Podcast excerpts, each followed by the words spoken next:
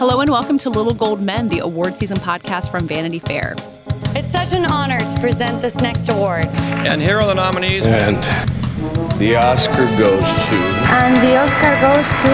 And I can't deny the fact that you like me right now. You like me. I'm the king of the world. There's a mistake. Moonlight, you guys won Best Picture.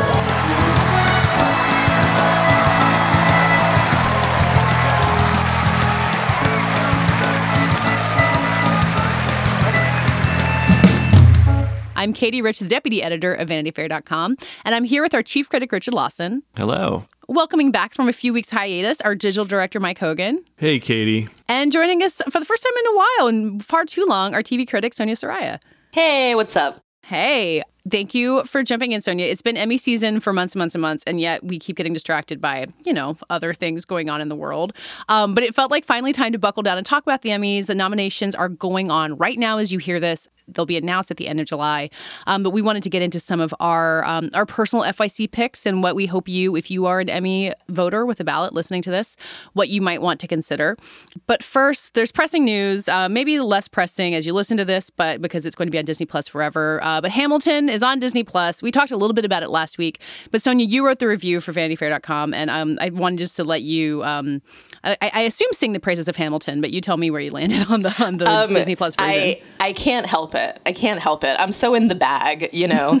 the funny thing is, is that like Hamilton has been this phenomenon for like five years now, so it doesn't feel like it's not new, and I'm not like it's not that I'm like listening to this for the first time, but it was really nice to see it staged. I mean, when I saw it staged like in real life, my seats were very far back, you know, so it's nice to get the close-ups, and the choreography so good and they you know they do a lot with it. So the film itself it's not super fancy camera work. They're really just showing you what the stage production was like. But it's really nice to see the ensemble and to get a sense of like who all the different characters are and uh, see you know aaron burr's face during wait for it. That was like a highlight for me.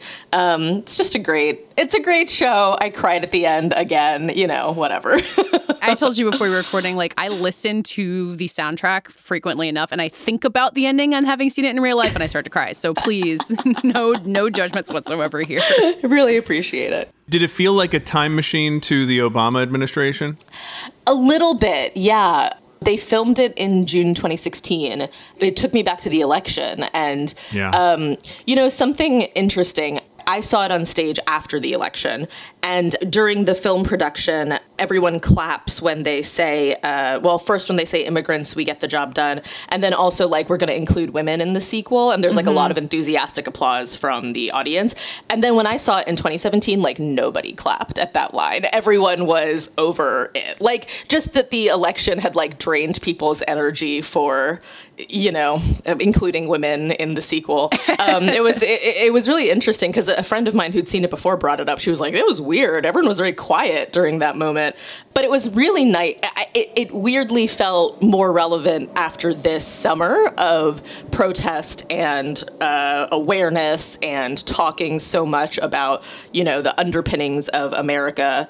You know, the show talks about slavery a few times, and a lot of these characters are playing slave owners. A lot of these characters of color are playing slave owners. So it sort of felt like it was super relevant and then felt less relevant, you know, as as the first depressing years of the Trump era. And then now it felt like, oh, this like upswing of optimism again. And like July 4th, of course, is like the perfect time to watch something like this. So yeah, yeah, it lives on, you know?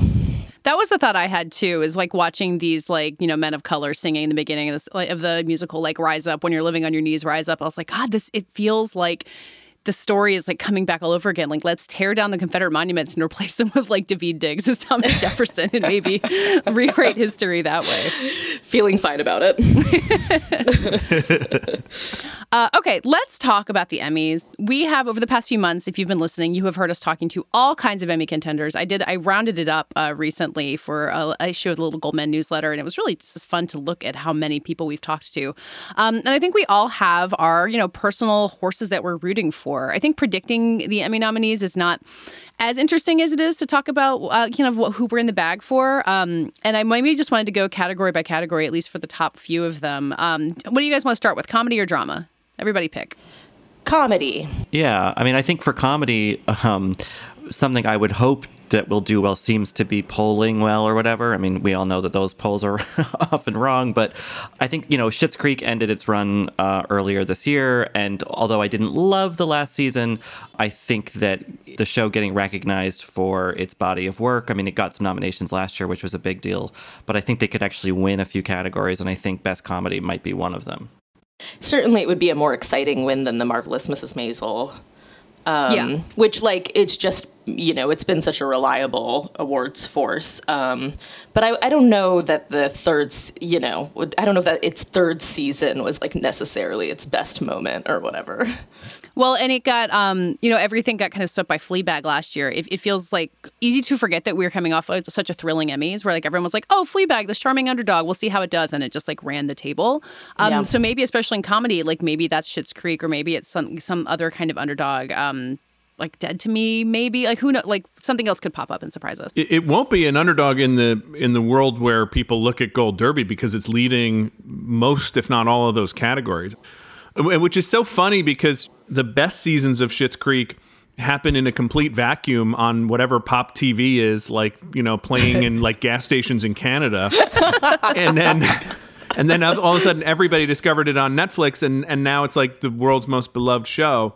But it obviously has a big advantage in the fact that it's ending, right? Yeah. Um, like Yeah. they just announced that Curb Your Enthusiasm's coming back, which to me is really great. And I love Curb Your Enthusiasm, and I would love to see you know JB Smoove get in there for a supporting nomination or whatever. But you know the fact that it's coming back gives you the license to say, all right, well we'll come back to it then. You know we don't have to do anything right now. Mike, you always point out that um, Schitt's Creek was uh, was beloved by the Canadian uh, former editor in chief of Vanity Fair, Graydon Carter, and there was we ran a piece on them in December 2016, and, and we were all kind of like, "Who?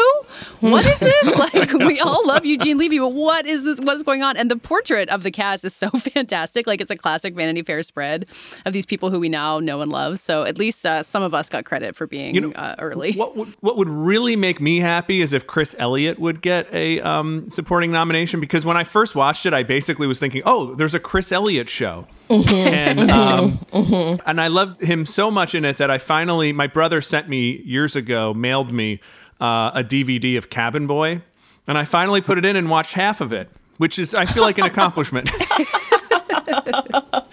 But Chris Elliott is like he's the deranged to me like his deranged comedy is is the best of Schitt's Creek and then I, I personally find it a little corny when it goes super earnest but it's it's fine. Right. Without him, it would be way too corny. Like it would be too like it would just be such a sweet like show, and he brings this element of like actually people are terrible to like every interaction. Yeah. Um, a possible dark horse, if enough people watch it, I just want to shout it out, is the latest season of Insecure, um, which I feel like has been so much buzzier and so much much discussed in a way that the first season of Insecure really was. They did a lot this season with the friendship between um, Issa and Molly, and um, they also did a lot with like her maybe getting back together with her ex uh, Lawrence.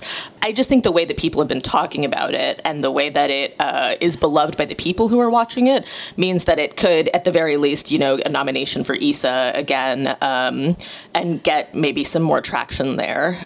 But with all of these, it always seems like the ones that are on streaming platforms seem to do best, I think, just because more Emmy voters watch them when they're online. That's it. oh, Yeah, I as, mean, to oppo- that- as opposed, as opposed to HBO, like you think it has a disadvantage there? I mean, I don't think that, like, of course, I'm sure they all subscribe to HBO, but I think, like, just the fact they come out weekly, like, you know, Marvelous Mrs. Maisel, Dead to Me, uh, Schitt's Creek, you just, well, I guess Schitt's Creek came out weekly, so maybe I'm thinking just Maisel and Dead to Me. They, like, they just all come, like, in a batch and you watch them all, and I think that really helps voters just, like, get it into their system. Yeah.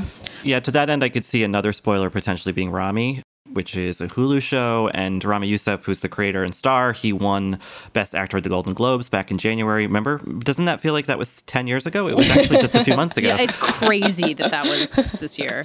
But I feel like, you know, I think the, an interesting thing about the reality that we find ourselves in, and, and, and you know, kind of um, adding to what you just said, Sonia, about like the likelihood of a voter, of an average voter watching something, is like a lot of people have been stuck in their mansions for you know, months now, and I just wonder how that affects what they've watched. Maybe they've sought stuff out that they wouldn't normally. I mean, maybe we'll see an Emmys year that breaks the, you know, finally really breaks the tradition um, that we've all grumbled about for a long time. That like they just keep repeating the same old stuff for year after year. I don't know. Maybe this is the year that they actually dug a little deeper and looked a little wider and and found some smaller things that really um, they wouldn't have otherwise. I'm looking at y'all's um, list of the best television of the year so far, and there's not a ton of comedies on here, which, you know, I, I guess there's a wide range of everything. Um, is High Fidelity a comedy and does it stand a chance? Is it a comedy? I think it's a comedy. I mean, it's a half yeah. an hour. And I think that its best chance would be a nomination for Zoe Kravitz in the lead role because um, she's really good. And I feel like you know, she's been around for a long time. She's worked with a lot of people. Um, she seems to have enough goodwill in the industry to work a lot. So, um, and and you know, she's the, very much the center of that show. So, um, yeah, I wouldn't be surprised to see her in the mix.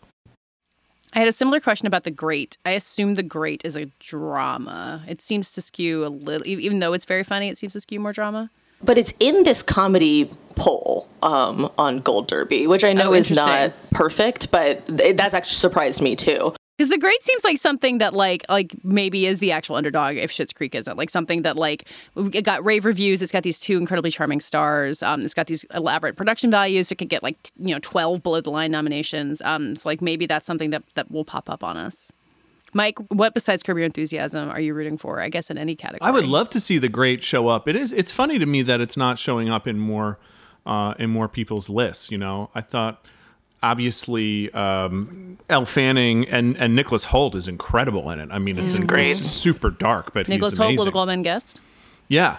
So I mean, that would make me really happy. What is the uh, the Good Place? It feels like the Good Place has gone from a a heavy hitter to like maybe more of an underdog now. Is that the situation? It's from the before time. it, it like Ramy's Golden Globe victory ended, you know, it ended in February or whatever, uh, aka two years ago. It is really hard to kind of wrap your head around all that. Yeah. I mean, I, I would have loved to see what the good place would have done with humans not wearing masks and pandemic uh, morality, and it's it just missed the window. You know, it it just wasn't it was about the the pre the, the before times. But I, I, mean i'm i'm hoping for a nomination for ted danson at the very least but it does feel like it's fallen off the conversation a little bit. Yeah.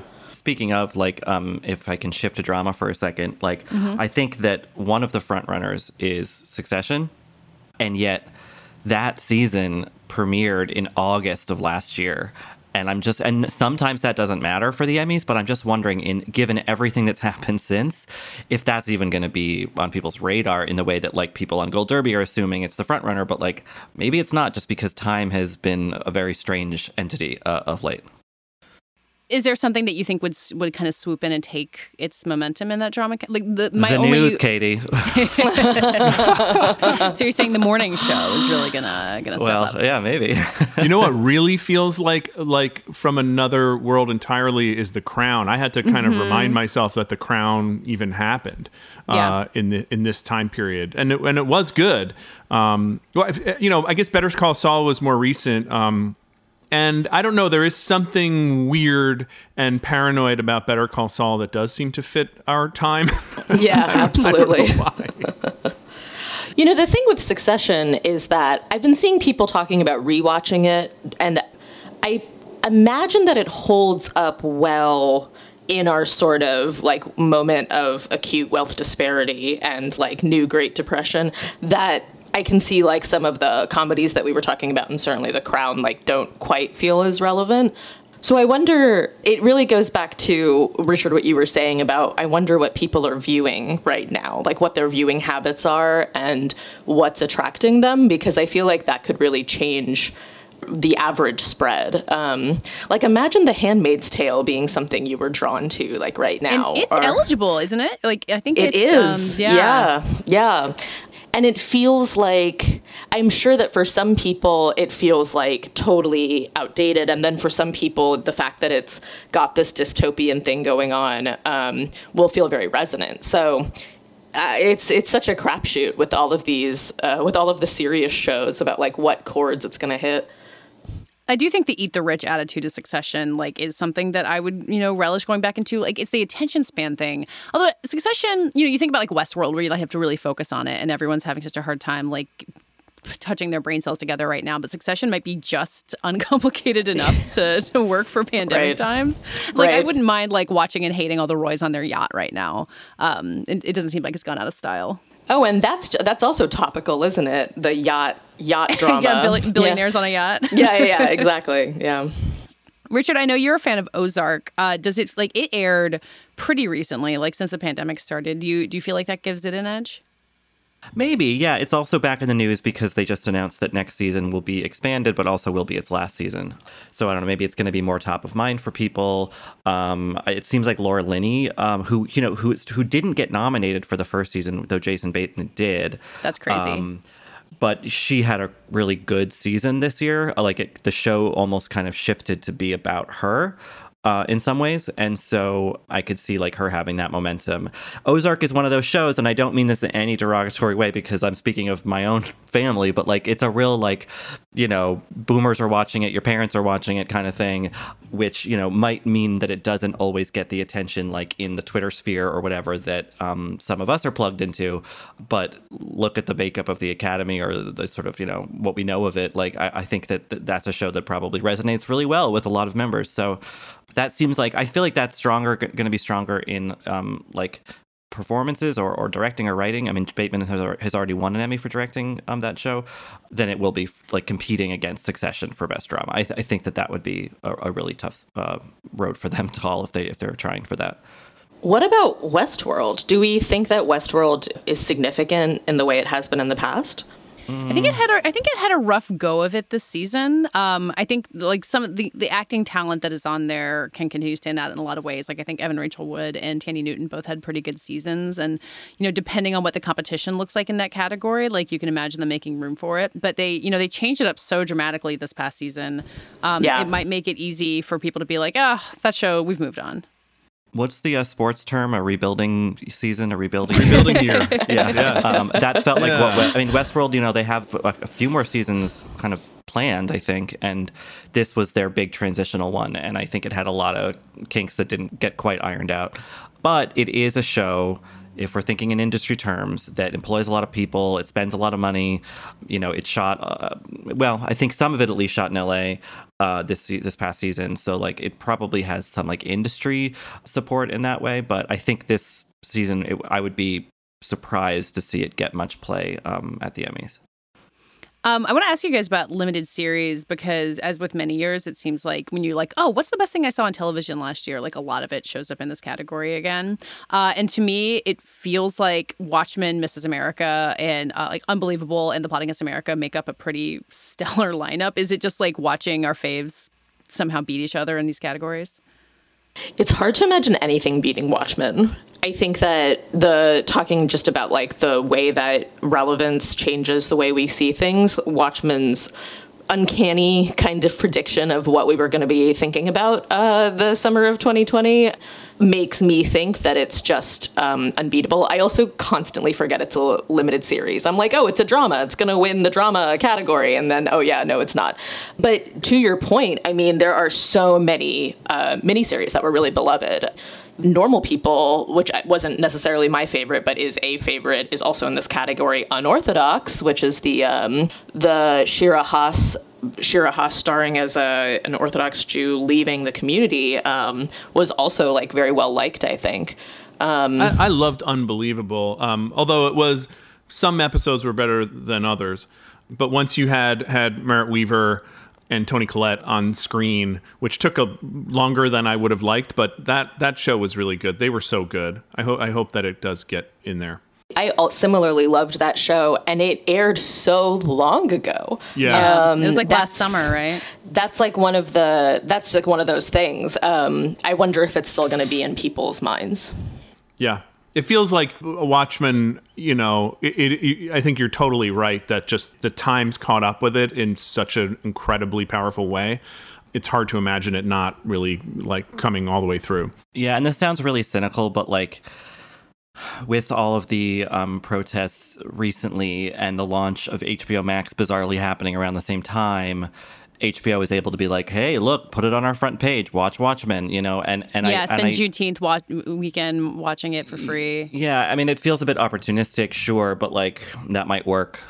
I would, you know, I would like to uh, stump for the plot against America, which you know is certainly going to be in the mix. I don't think it'll get overlooked, um, but that premiered, you know, at really the beginning of the height of the COVID era and i think it got a bit lost in the shuffle you know kind of speaking to like who wants to watch what you know in these times. Like i don't know if that paranoid show uh, you know about an alternate history where Charles Lindbergh becomes president and is a Nazi sympathizer, and you know, uh, I don't know if that's something a mood that people were after in March, um, but it's really great, and it's really you know we had Zoe Kazan on this show talking about it. Um, she's one of the the standout performers in that show, but everyone is great. Winona Ryder, John Turturro, Oh no, I completely agree. It's so fantastic, and but what it makes me think of immediately is like the David Simon curse at the awards, um, which like it, it seems, which is a real thing. It's a real thing. We seem to we seem to laud his work mostly in hindsight, and I'm looking at Show Me a Hero, which was his uh, mini series that he did, and Oscar Isaac won the Golden Globe for that, and I think that might be the only like major award that that show won.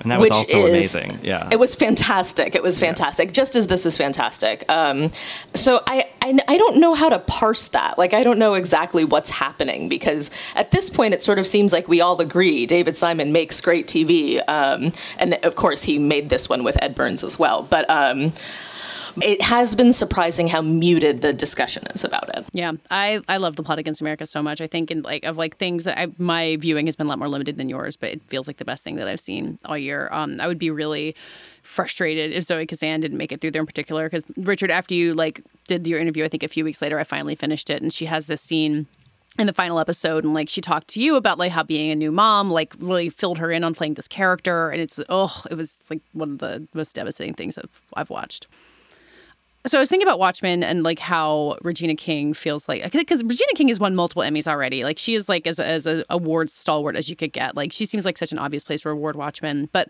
on that show or anything else, are there particular performers who you want to make sure aren't overlooked, or maybe you're especially excited to see them run through their categories? I mean, I loved Jean Smart so much in that in that series. Um, I also really liked Tim Blake Nelson. Um, I think they both were. Uh, I think they both did great stuff. And Jeremy Irons seems like kind of a shoe in for a, a, nomination somewhere, um, just because he's so well known. But now we're talking about like limited supporting. I don't know if. Uh, it's like it's sort of like the the penny seats of the of the Emmy race. Yeah, but then you look at who's in there. Like I'm looking at the limited supporting actor Gold Derby thing right now. It's like Tim Blake Nelson, Jim Parsons, John Turturro, Joe Mantello, John Slattery. Like you get some major talent in these categories. Yeah, for sure, yeah. The big one I'm hoping to see um, is Hugh Jackman for Bad Education, mm-hmm. the movie that HBO bought from Toronto uh, last year that aired in May, and it was so so good. And I think it would have been an Oscar play for him had it been released theatrically. But um, this so this is his like awards chance for that. He's really great in it. Allison Janney's great in it. Um, Annaleigh Ashford's really good in it. Like it's so. I hope that that movie, which I think got some acclaim, but you know, again, arrived at a weird time, and it was aired on a Saturday night, and I, I don't know that anybody was really like making it appointment viewing, but yeah, I would. I think it would also be fun. I don't know what form the Emmys are going to take exactly this year, but like, it would be fun to watch Hugh Jackman give an acceptance speech. I think. I think that might you know make people who are you know, waiting for the Music Man on Broadway. Kind of, it'll hold them over. he needs to burst into song. yes. I just watched that, Richard, on your and Cam's recommendation from your um, piece on the best movies of the year so far. It is so good. And I also want to mention Geraldine Viswanathan, who uh, plays the young journalist at the school newspaper, um, who's so good. You'll recognize her from Blockers and uh, I think she's just a terrific actress in everything that I've seen her in. But yeah, that that that is a really good film, TV film, I guess. Yeah, and it's a it, it's you know it was an acquisition. It wasn't you know something that HBO developed, but I think it's a nice throwback to something that's becoming a little bit of a lost art, which is the made-for-TV movie versus the limited series and you know I, again it wasn't made as such uh, it was supposed to be a theatrical release but you know, I think it would be nice if they honored that half of that category, which kind of I think has been overlooked in, in recent years. Yeah, you look at the contenders in TV movie, and it's you know Bad Education and the Breaking Bad movie, but then like the filmed Broadway version of American Son, which I guess that's the quali- the category Hamilton will qualify in next year. It's a strange category. Bring back the TV movie. Um, any final FYCs you guys want to give out to uh, anyone listening who might be lucky enough to have an Emmy ballot?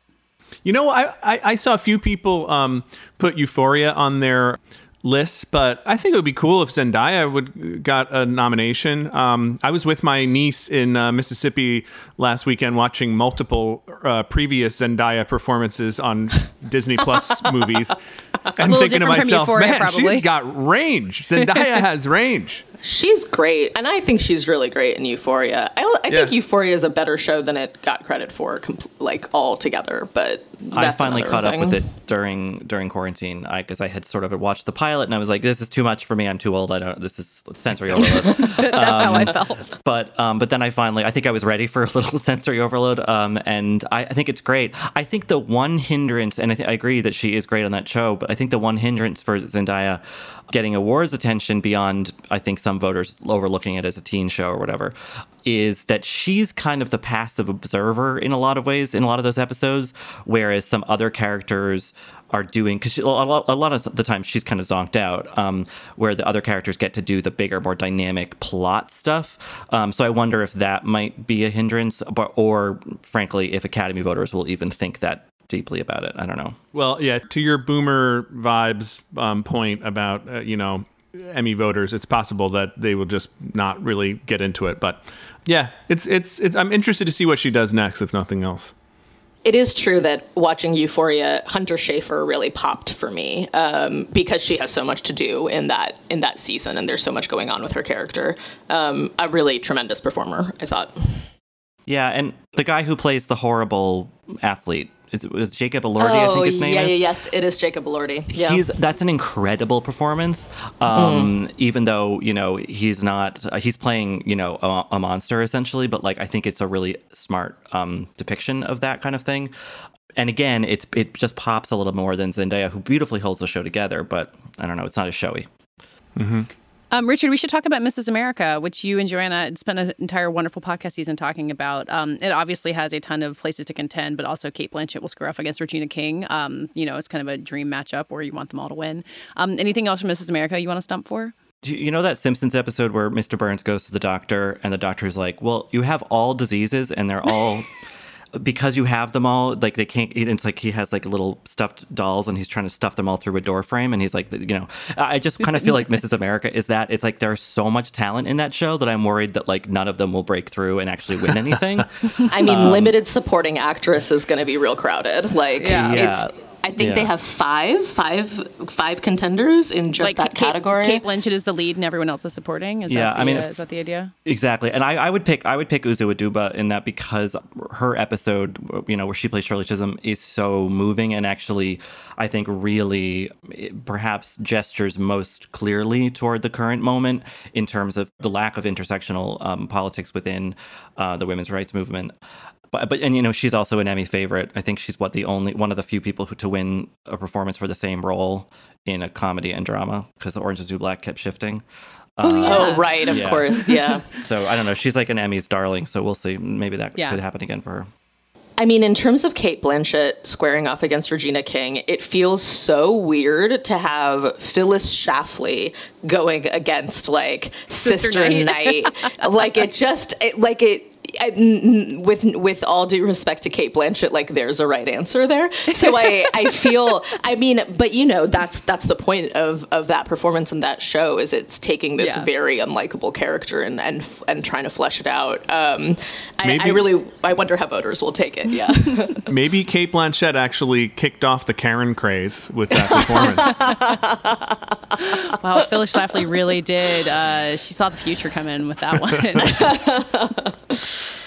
I want to say one one thing quickly, which is that um, in comedy guest performance, um, Eddie Murphy might win an award, and I think that's cool. Um, oh, for SNL. For SNL, I think that would that's be really great. exciting. Um, just and that I was such a be, great episode of SNL. It was such a great episode of SNL, um, and you know he's he's up against like other SNL hosts and Luke Kirby for the marvelous Mrs. Maisel and whatever. Um, oh, Fred Willard is also nominated in that category. R.I.P.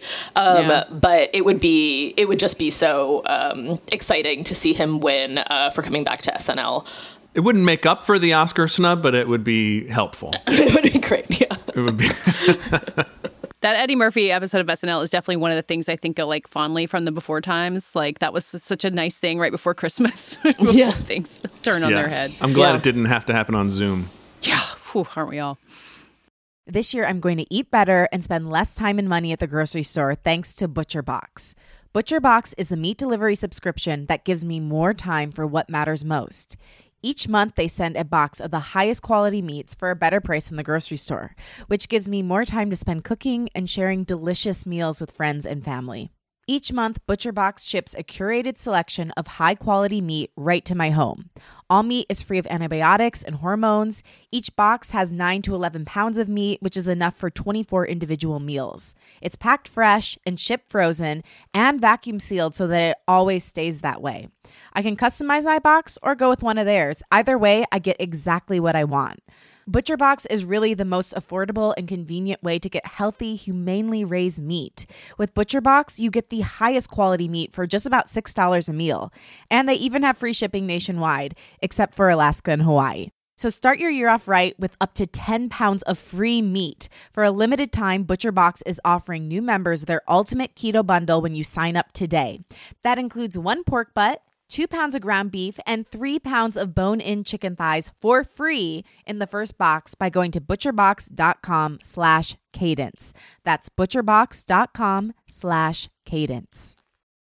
Well, we're getting to the end of our season of uh, Emmy contender interviews because the Emmy nominations are almost upon us. But before that happens, we have Joanna's conversation with Thandie Newton. Uh, hello, Joanna. Welcome back. Tell us about your conversation with Thandie Newton. Hello, Katey Rich. Um, yeah, Thandie Newton. Uh, you know, anyone who's watching Westworld knows that if you stumble upon a Maeve episode, you're in good hands. Thandie Newton big big fan favorite on Westworld and she's here to talk about you know some of the challenges and frustrations she found in shooting the latest season of Westworld and sort of her hopes for being able to return to some of her season one, uh, you know, involvement in the central plot uh, in future seasons, which would be my fondest hope too. Uh, so this is like, yeah, kind of a real interview with Thandie Newton about about Westworld and Maeve and the future of the series, which apparently has three more seasons. So let's hear from Thandie Newton. We are thrilled to have on the podcast the great Thandie Newton, who TV fans might know best right now for her work on Westworld as Maeve Millay. Thandie, I want to start by asking you um, my understanding of the Westworld process is that it's quite collaborative, um, that the showrunners like to hear from the actors, their, their feedback on, on the performances, on the roles, on the story. Has that been your experience with this particular show? They certainly like to have feedback from previous seasons, which I imagine goes towards how we continue. I think really because we're all part of this network and because you know there are a few of us that are consistently part of it, I feel like part of what I am really concerned about is just the that everyone feels good when, when we're working, whether you know crew, cast, everybody. So it's less about what you end up seeing on screen. It's just more about the welfare of, of everybody. And I feel really, really grateful how much they take our input in that respect seriously. You know, it's really important to them that that everyone is is respectful to one another and and that we have as much as we can we have you know uh, gender equality you know everywhere that we can in every department I mean, we don't manage to completely, although with directors we have more women than men this year. So it's that it's that side of things um, that I feel completely able to weigh in. My enthusiasm was, I mean, after season one, it was extraordinary to play such a well, to, to chart the empowerment of this robot, for me, it was a metaphor for the dispossessed in the world. And, uh, you know, there's no argument that, you know, life is undervalued and some people just have a higher price on, on, on them than others uh, in terms of how people are treated in the world. We're seeing it now with the, with the coronavirus. And uh, I really, really I felt so proud to be part of a show that was that was seeing this this this brown woman who happened to be brown, but of course that's a big deal. You know, through her awareness and ability to make judgments, you know, make make, independent judgments, she became unstoppable. That was amazing. So I don't know whether that established Maeve, but then you know Maeve has really now that once she was established in season one, she kind of just sort of carries on in that spirit. It's like the first season was all about the development, developing her character, and then the second and third seasons have been, you know, her just sort of being part of a world that she doesn't want to be in, basically. I know at the end of season two, you felt that your character, Maeve, had accomplished what she was trying to accomplish um, freedom for some other people, saving her daughter, all this sort of stuff. And then she starts the third season kind of purposeless. She's struggling yeah. to sort of give a shit about what's happening in the world around her. And it, and it uh, takes a while in this, you know, latest season of Westworld for Maeve to really get engaged yes. in what's going on. How do you, given that, you know, so much of a performer's um, work is driven by sort of what's my motivation what's my motivation how do you navigate a character who for so long in this season doesn't have that i don't know there's it's been strangely frustrating but all with a purpose because at the point at the point when Maeve is presented with a choice she has to make it and that, that obviously that doesn't happen until the end of season three. So in a way, Maeve's agency starts again in episode eight of season three. Yeah, and I've so I've spent basically pretty much two and three floundering. You know, having an extraordinary experience and also, you know, creating a path for the audience to better understand what, you know, what the hosts have have been dealing with. You know, she's obviously been aware of the, the enormity of you know this whole Westworld um, franchise. You know, War World, Shogun World. Now there's Dragon World. You know, I want her to be part of the solution and not the problem. Of course, she's not a baddie. and I, I really love that about her. It had a huge influence on certainly on my life yeah, but that's just a personal preference. Whatever, whatever, wherever they take this, I really trust these guys. I think they're master storytellers, and I love being around them. I love, I love the, I really love the work environment that they they create. It's bloody hard work, and can be frustrating, but everybody is putting more than they think they could ever manage into this show. So Maeve gets used by Serac and is at odds with Dolores, and there's so much, you know, uh, conflict. She's so on on the wrong path this season without knowing it. What path do you want her on um, for season four? No wonder Maeve just like give me a sherry and get me the fuck out of here, man. You're just making up shit as you go along, you know. Maeve is done. I mean, I think I think season four might be like it's like the season where the whole show has to convince Maeve that it's worth, you know, sticking around for. You know what I mean? I feel like that would be a good guide for the next season. Make make Maeve give a shit. I'm fascinated by how Westworld, started out as this sort of like big, sexy, action friendly uh, sci fi show on HBO, became so much in its second and third seasons about motherhood and parenthood and family. And um, I'm wondering what you think the genesis of those particular themes are because I think it's trying to show us the cyclical nature of our negative behavior if we don't deal with trauma, you know. Yeah. Um, or if we go to sleep on the job, which is basically what we're doing, you know, and and and just not having a conscience, not not taking responsibility, not recognizing our agency and the possibilities for freedom and what we could be doing with that.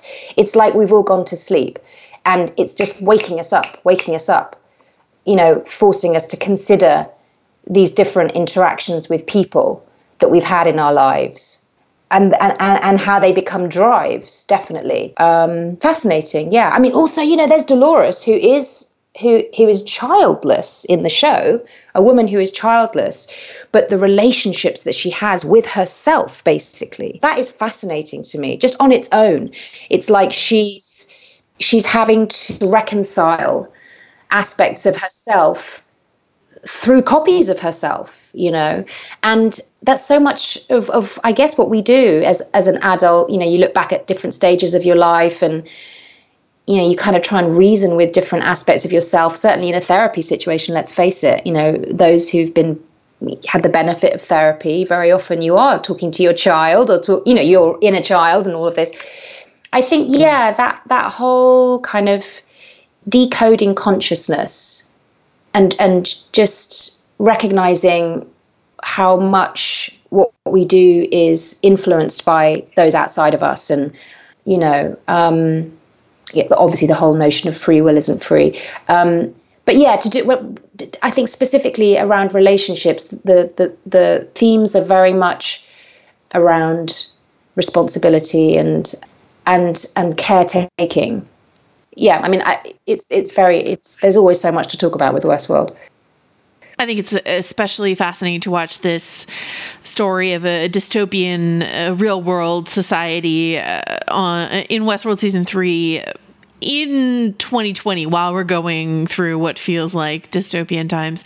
And I know that you could not have predicted uh, the coronavirus when you were making season three, but I also know that the pandemic itself impacted your post production. I saw a video of you doing some ADR work in your car. Uh, so I was just wondering if you could talk about some other ways in which, you know, the coronavirus hitting uh, impacted Westworld season three. Yeah, I mean, thankfully, we were done by the time both America and the, and Europe started to really be affected by the coronavirus. Um, and, and it was only the post production and those guys over there, the team that were taking care of all the visual effects and sound and everything. Just I'm amazed that they managed to to complete the work. I mean, really, it's astonishing. I posted my little thing online, really just out of just trying to honor the people on the other end. You know, I was literally like I'm talking to you in the States, I was on satellite with them, them, you know, trying to record this this clean soundtrack and I'm sitting in my car in the garage.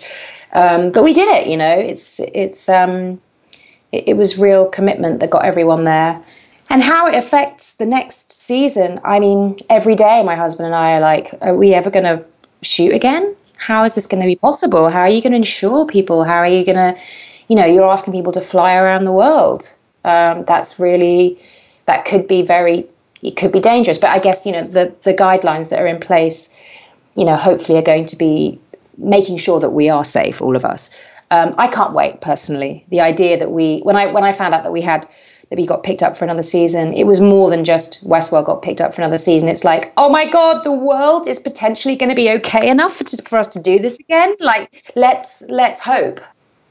Right. So when news broke that there was uh, going to be a fourth season of Westworld, there was also an implication that there might be a fifth and sixth as well. And I'm just wondering, for you as a performer, does it impact your approach to know or think about the idea that your character might have several seasons of growth or change or movement to go through before it all ends? Well, honestly, I look at my little boy. He's six and he was six months old when we started shooting this show. And then I look at myself in the mirror, this exhausted woman, and I think, bloody hell, man, you got to get your shit together because if you have to play Maeve again, who hasn't aged, by the way. so, what, you know, I don't have anything else to think about when it comes to the show because we don't have scripts, I don't know what's going on. I just think about the fact that I've got to somehow, you know, freeze my cells in order to you know, play this woman again. It's, it motivates me to, to try and stay healthy. Maeve is such an incredibly physically demanding role increasingly. Like all the all the fighting you had to do this season looked really tough. Oh my god. Uh, the fight that we did out in, in the kind of military uh, compound. Um, we rehearsed it for days. It was four days shooting because um, it had lots of pieces to it. You know, Maeve gets off that funny helicoptery thing, and you've got all the stuff with Dolores and Caleb and all that. So the actual fight, we actually fought solidly for two days, and then there's all the fighting in the in the in the kitchen cantini thing as well. So you know, we were fighting three days, and what really, oh my god, what made it so difficult was I had real costume envy that day of of Evan because she had a little tank top on, and I had this full like wetsuit, and it was it was like the upper 30 degrees heat out there. It was brutal. It's, you know, it's California, late summer. It was so hot, man. And I had this freaking wetsuit thing on. And also, I had, you know, padding underneath it for my elbows and my back. And so I was really, really padded up and hot as hell. And that was the most difficult thing, was doing all that stuff while absolutely boiling. And, you know, I don't want to look like a big sweaty mass of crap, especially when Evan's like looking all smooth and eel like so that was challenging. It was really, it was really, it was really, really challenging. But you know, the fight's meant to be brutal and difficult, and and and and and so heartbreaking for both of them. It, it's just well, maybe not for Dolores, but for Maeve, it's it's just none of this needs to happen. You know. Well, I'm getting really into it now. yeah, but yeah, that outfit was it looked cool, but whoa, it was so hot, and because each one was was made you know bespoke for me we didn't have like loads so it, it was just a bit it's like every time i put it on it's like whoop yeah okay i smell myself from the last two weeks it was uh it's definitely one for ebay that costume because it's basically got all, all my dna is just like in that costume I, i'm sure the costume could walk by itself let's just say that so you know the the stakes in Westworld always feel really high. Uh, you know, it's life or death for robots for humans. But in a show where you know printing bodies and, and moving consciousness around swapping bodies happens all the time, uh, there's always an opportunity for a favorite to return when you thought that they were gone for good.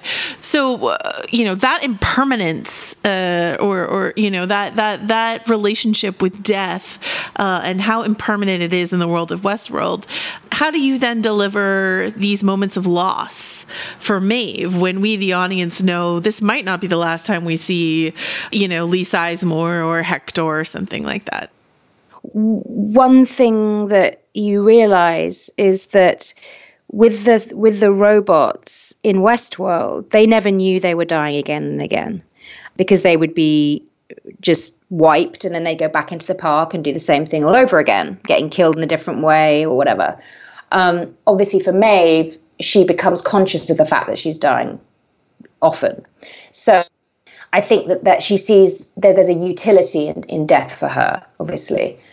But I, I just, pl- you got to play it for real each time. I mean, I think also Maeve is very sympathetic, she's compassionate.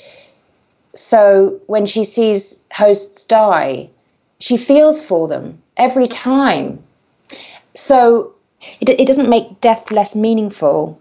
I don't know. We'll have to see. I mean, if, if Simon coming back was really huge, and it was a really good um, Simon Quarterman who plays uh, Lee Sizemore. That was, was a really good sort of twist because we thought he was a dead human, and then we assume he is a live human, and then when you find out that actually he's a simulation, it's just really cool. Yes, characters do come back, but they've always been coming back in a really interesting way. It's not like, oh God, Westworld. It's not. It's not lazy. It's not like, oh yeah, Westworld Westworld can just bring people back, so they just do it willy nilly. It's not like, do you remember? Um, I'll never forget this. Uh, Dallas when Bobby Ewing came back, and it was it, like the, the I don't know how many seasons they decided to make a dream just to get Bobby back. I don't feel like that's ever going to be anything that Westworld will do. With all due respect to Bloody Dallas Man, because that was gold for me. No matter how popular a character is, and I think this is something that other shows have done well. I mean, there is a real value to being the kind of show that is confident enough to say goodbye to a character and never to see them again, no matter how much your audience kicks and screams and wants to see them, you know. But I, I, I can't imagine how Maeve could ever die. I just, I, I just don't. I can't see it happening. Like, like how on earth could you ever believe it? You know, I don't know. I don't know if that's like some fantastic insurance that I'll always be part of the show.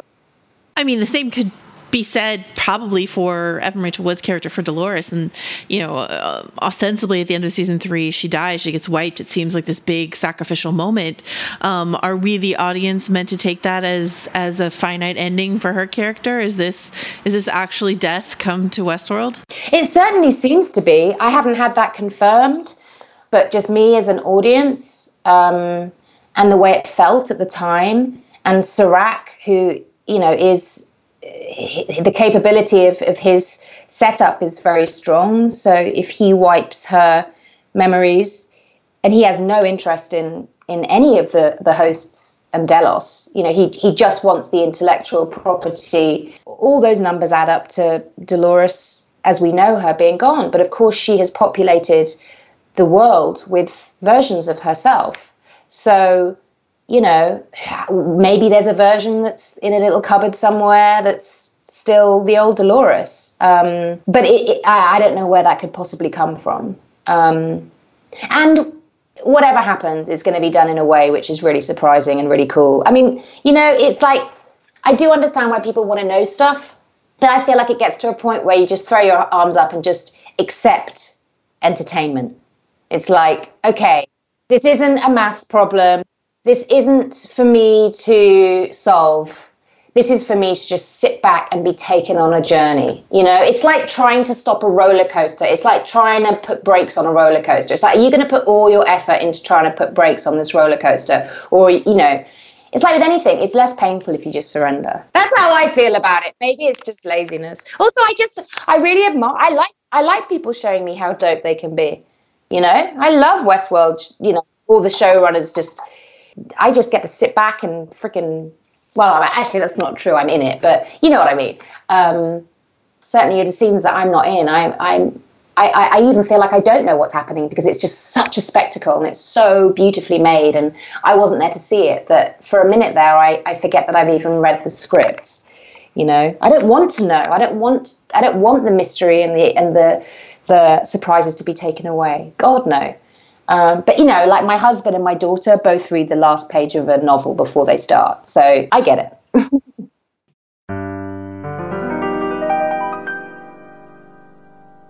Hi there, I'm Yohana Desta. I'm a staff writer for Vanity Fair. This week I had the pleasure of interviewing Janelle Monáe. We talked about her role in the second season of Amazon's Homecoming, as well as the current political moment, because how could we not? um, plus, what it was like having Julia Roberts come to set to watch her act.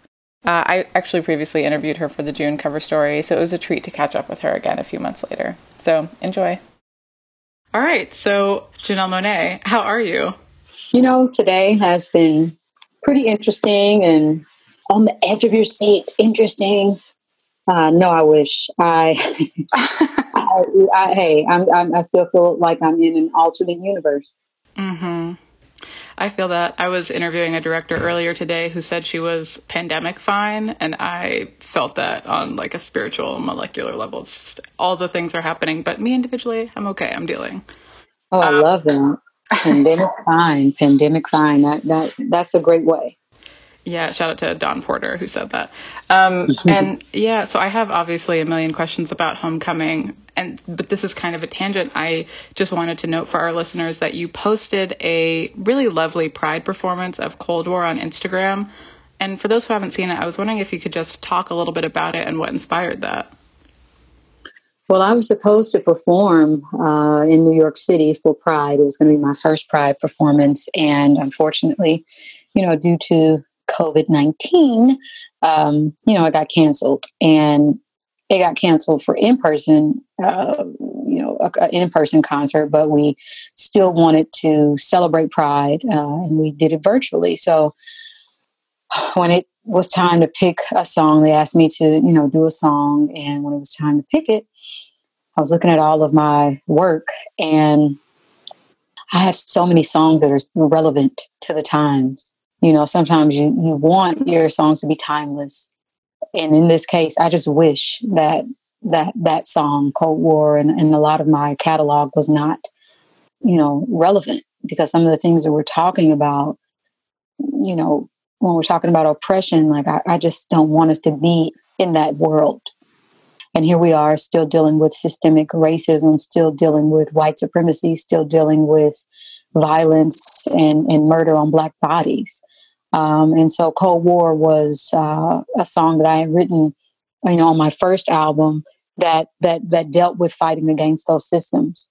And I thought it was the most appropriate, you know, considering that we are protesting and marching and and speaking out uh, for our trans uh, family and our you know trans brothers and sisters who uh, disproportionately uh, who are disproportionately affected by by violence and by by you know so many things. And you know we're also protesting for Breonna Taylor and Tony McDade and Elijah McClain and George Floyd and Sandra Bland and so many of our people. So I thought that this would be a song that I, I would hope that would um, keep us inspired and keep us fighting through through the fatigue because mm-hmm. we are tired you know but we have fight in us yeah, absolutely. I mean, and I think it's also a testament to your artistry that you have a song and also several songs that meet this moment that could be appropriate for this moment, even though it's unfortunate that we are dealing with, you know, this level of brutality again and again. Uh, and you also had this, I guess, a short film or a montage that's playing in the backdrop. Can you talk to me a little bit about that and, and who made that and where that came from? Well, I, I have a projector and I have, you know, a room that I do a lot of art installation and projects in. Um, and I, I work with an editor by the name of Deji, and Deji worked on my Dirty Computer project and a lot of my videos. And I just reached out to him and I said, "Hey, can you pull together some footage that that shows, um, you know, the LGBTQI plus community celebrating, mm-hmm. uh, that shows us happy, that also shows, you know, not just our joy but our pain, so people can understand um, what it means to fight. Uh, you know, fight to have joy in the middle of uh, a war. You know, um, and pull together us marching in the streets and and pull together where we are right now in the country.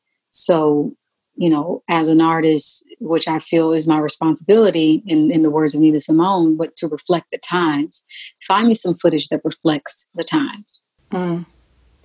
Yeah, and that footage absolutely does. Um, and I think that, you know, it's also a testament to the fact that people want to turn to art. They want to have joyful moments that they can look at to reflect on in this time when there's so much chaos. So uh, that's something that people can check out on your Instagram. Um, and then they can also check out Homecoming, which is a show that is finally out now. It's been a while since we talked for the June cover story, uh, which features you, and it's out on newsstands now. But uh, what have the reactions been like for you to see people finally get to watch the show? Wow. So, yeah, people have been really respectful of the uh, ending. You know, nobody has really given away the ending. Um, I've just read comments, you know, around how intense things are and, and some of the things that I love about the show, people are pointing out, like from the score, from the cinematography, um, to the performances. You know, I, I, I, must say, I'm pretty hard on myself um, because I'm always trying to achieve a new level of, uh, of, of artistry and and and tapping in, you know, to the deepest well of what it means to be an actor, uh, and pulling, you know, pulling pulling more of myself on the screen, or even reducing mm-hmm. myself and allowing the character to shine. But I will say I'm a fan, you know, of this show, and I just think that the way it was edited, which is so important, you know, the way that we were able to work together as performers and scene partners and just give each other what we needed uh, is quite remarkable. And I'm just so proud of how it turned out. And I'm so happy that, you know, a lot of folks are talking about it and they love season one. And the fact that I'm seeing a lot of people say, you know, I love season two, you know, uh, I love season two. Like you guys did not did not fall off. So that's really all you want. You know, you want to you want to make sure that uh, you're bringing more to the table and you're you're you're also uh, you know not going backwards mm-hmm. yeah i mean what was it about the show in its first season that made you want to sign on for that second season what it had to say you know this show talks about power and, and how people abuse power And I think that it's a character study on so many, so many folks. You know, my character in particular, who is um, fighting against the abuse of power and also in the middle of that trying to uncover her identity because she loses her memory and you go on this journey with her the psychological edge of your seat uh, mm-hmm. journey as she uncovers her truth and every time she thinks she uncovers the truth uh, here's another lie she has to uncover and i think that corporations and those in the position of power have a responsibility to tell people the truth to not hide information, uh, to to to be honest and and to be ethical and you know to take care of of those who have taken care of this country. And I think that it has a lot to say about that. It also has a lot to say about when women get in the position of power, uh, how we can sometimes be a part of or be on the team of the abusers of power. We can join the patriarchy and we can adapt behaviors that are toxic to attain that power. You know, these are all rules that were made up by by men, but it, it, it causes us to ask ourselves, are we any better if we're playing the same game and playing uh, the same way that that the men that we seek to hold accountable um, are we any better than them you know when mm-hmm. we when we adapt their behavior yeah, absolutely. And I feel like the show does tackle the show has a lot of layers and some layers I want to get into, but it is spoilery for folks who haven't seen it yet. So I guess I would just recommend watching season two of Homecoming. But uh, one thing I do want to touch on too, uh, you joined this project. Uh, Julia Roberts was the star of season one. She remained a producer for season two, uh, and obviously gave her blessing for you to take over the show and lead the show. I'm just curious. Do you remember like what was it like meeting her for the first time? Um, Julia Roberts, wow, she, you know, she's such an icon. And when she surprised us and popped up on set, I was nervous, you know, scared. Obviously, she's executive producing, and she had played, you know, season one, and, and, and knowing that she had a hand in in making sure that I had the lead role this season was already an honor. But I still felt that pressure, right? So when she showed up on set, um, we did a scene Stephan and I were doing a scene, and, and after we, we, you know, the director Kyle said cut, we heard a loud scream like "ow!" we were like, "Who is that?" And and one of the guys from production leaned in and said, "You know, that's Julia Roberts. She loved you guys' take." And I was like, "Oh my god, wow! That is like the biggest compliment, the biggest honor." And I just started to relax after after that. Um, so it was just it was a pleasure, you know, to have her pass me uh, the baton. Yeah, that's so funny that it, it kind of sounds like she like quietly came to set because she didn't want to distract. I remember when I spoke to her for the for the piece for the June story, one of the things that she did say was she tried to make it a point not to hang around the set too often because she wanted you to have space and freedom, and she also didn't want to feel like the high school senior who keeps coming back to the high school like, "Hey guys, remember me?" that's really funny. Aww. That's so kind of her. She can come back any day. she could have come. She could have come back a lot of shows. She was so down to earth, you know, so sweet. Mm-hmm. Yeah, it's um, it's amazing that she's like that, and she's Julia Roberts, and she doesn't have to be. So, we love that.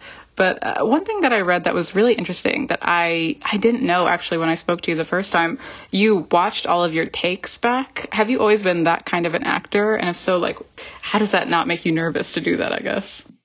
I'm very objective uh, with with with my work. You know, I'm always again trying to pull from the deepest well and, and challenge myself in new ways and making sure I'm as authentic as possible to the character that I'm playing. And I'm a visual learner. You know, some people can learn verbally, you can tell them and they'll make the adjustments. I have to see myself in order to correct myself. And Kyle, which, you know, who I love, he loved working in that way with me. He loved you know, being able to say, hey, Janelle, just come over to the screen, you know, take a look at this. And as he was verbally talking, everything he was saying made sense when it was coupled with me watching the take. And I think it just has to do with being a performer, always mm. having to hit your mark, watching myself do talent showcases and wanting to improve. You know, the next time I did a talent show to my live performances, when I'm on tour, I watch them every night so I can go back and I can make make those changes uh, for a better performance. I'm listening to the band members. I'm listening and watching how we're moving and and and what's off on the lighting. Like I that I pay that, you know, that that close attention uh, to detail. And a lot of people are like, you should direct, and I and I and I think that I should. Um, but when you have a great director like Kyle Patrick Alvarez, who you know respects your process and um, you know allows time for that to happen, it just makes me comfortable. It makes me feel like I can trust him, and you know I can also be comfortable uh, in in the process that I have because I think ultimately you want the best work and and and that's how I, I get most times the, the best work for myself. Mm, yeah, it's so funny that you say that because I had been reading this interview that Kyle did where he said that, you know, not only were you great to work with because of your acting talent, but because you're an experienced dancer and you're adept at choreography. And that is really, really helpful for a show that is this technical. I wonder if you could talk a little bit more about that, like the importance between the connection between like acting and choreography, and if that rings true for you. Yeah, hitting your mark is is has always been, you know, something that we say on stage and as we're dancing or learning movements, um, staying in the spotlight and doing things. And there were some moments in homecoming. There's this one shot or uh, this one shot where I'm I don't want to give too much away, but just know they're like this long shot, and and and I'm, I, you know, it's a one shot for for a few minutes, and it requires me hitting my certain marks and ducking down and looking up and you know making sure that I'm moving with the camera at the same time, and if the camera's supposed to land here, I need to be on this mark, or the whole scene is going to be messed up. And uh, if I hadn't had that experience in choreography and timing and all of that, uh, I don't, you know, I think it would have been, it would have taken some time because I showed up the day of. We never really rehearsed it the day before. Oh, wow. I think one thing I was curious about, we we spoke about this last time, and I say last time, which was many many months ago at this point. Um, but if you're okay to discuss this, one thing I truly found unbelievable is as you were shooting this show, uh, behind the scenes you were also dealing with you know the after effects of mercury poisoning while literally having to work every single day how did you manage those two things yeah last year was a tough time i, I got I, I got told by my doctor the day i came in to do like camera tests for hair and makeup and uh, on the set of homecoming and here I am about to start, you know, my first role, lead role on on TV, and I'm already nervous, already, you know, like, do I know my lines and over preparing and freaking out behind the scenes, and and and, and and the reason why I was doing all that was was a result of, of having mercury poisoning. Um, it it it messes with your nervous system, and you know, I felt like I wasn't myself for a while, but to get that confirmation um, was. Uh, you know was was was eye opening and and and also helpful because at least I can say okay here's one of the reasons that I'm feeling this way how do we help it and so I had to start taking um you know chelation therapy and kind of cleansing myself from the heavy metals and I had to use it you know I had to use the moments of being disoriented or using the moments of uh, high anxiety or shyness or um, you know, all of the symptoms. I had to use that for my character. and oddly, I, I think it worked. yeah. No, absolutely. I mean, I, I just commend you for dealing with all of that and then still turning in like a really great performance in this really difficult, demanding show. Um, it's such a treat to watch. But uh, thank you for revisiting that and, and talking about that with me. Switching gears almost entirely, I do want to talk about your most frequent scene partner, uh, Hong Chau, who plays Audrey. Uh, can you talk to me a little bit about what it was like working with her? Hong is is one of the best actors I've worked with. Um, she's so nuanced and prepared, and I loved her first season as Audrey. And so I was super excited that we were going to be working uh, together. And I've watched all of the movies she's been in, and TV shows, Watchmen, like she killed that. And I was like, yes, I get to work with her. Um, she's super sweet, you know, uh, very giving as a scene partner. She made me feel comfortable because, you know, I'm coming into a built family and you want them to like you and love you and, you know, all those things. And it was just great to know that she respected me as well and, and was excited to take this journey with me. Uh, but I think that, you know, we find Audrey in the middle of a lot of mess this season and you know stepping into her power and and and still still having bigger obstacles to get through. So it was great, like scheming with her, and I'm not going to give too much away, but uh, plotting with Audrey. You know, these two powerful women coming together to take down the powers that be. Um, I think that's awesome. And something um, I wanted to talk about briefly as well is, you know, this is the first, your character, this is the first time you're playing an out queer character on screen, I think, in general. Um, when did you realize that that was going to be like a first for you? I mean, it was a part of the um, the, the scripts. Mm. So when I read it, that's what I um, knew that my character was going to be, and I was like, yes, you know, being a black queer woman, uh, leading TV in real life as well as on screen to me was was was just is an honor uh, and and i was excited that you know there was also an asian woman uh, who who was also queer uh, showing up on screen and just in general like i love how you know how colorful the cast is uh, i think that that that was also super appealing to me uh, as I signed off on the project. Mm-hmm. Yeah, no, it certainly adds to the world of the show, and it, that was present in the first season too. But I love that the universe just expands in a more inclusive way in the second season. Yeah, and, like- and it makes sense. You know, I, I can always tell when things like that doesn't make sense. They're just trying to do that which I applaud the effort, but it doesn't, you know, sometimes it feels forced and you're not writing for the human. And that's what I love too. Like my specifically as it pertains to race, you know, this script uh, this season didn't specify my character was black. Obviously, I'm black and I'm proud of it. But I will say, having to play into stereotypes of what folk writers think black people look like and sound like uh, is uninspiring. You know, I love when writers just write for the human. You know, I'm going to bring that to it. I'm going to bring whatever I feel blackness should should be to that. Um, but write me as as a complicated, complex human being. You know, let me be seen in that light. So, uh, one thing I wanted to end it on is, you know, looking ahead into a post pandemic world where we can hopefully, you know, start resuming film and TV production as normal. Uh, I know that you said you're interested in directing. You also have a deal to develop your own film and TV projects. I'm just curious, artistically, like, what is next for you? What do you want to pursue in the post pandemic world? Well, as we all know, you know, nobody has control of what's next.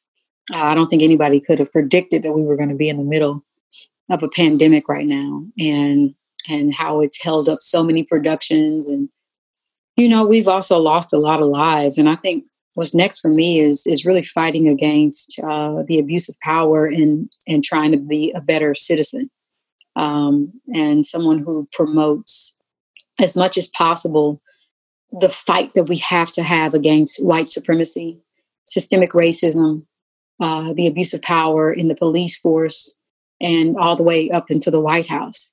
So that's my main goal and how to figure out how to tell stories that fight against that and that can turn a mirror to those who don't get it, who don't get it yet, and who haven't joined the fight.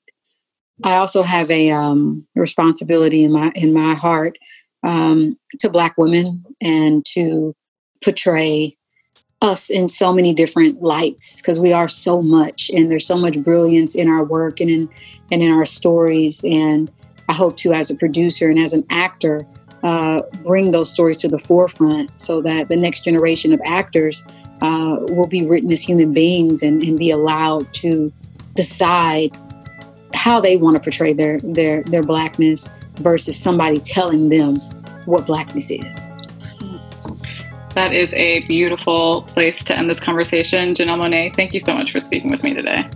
Thank you so much. Thank you for watching. Take care.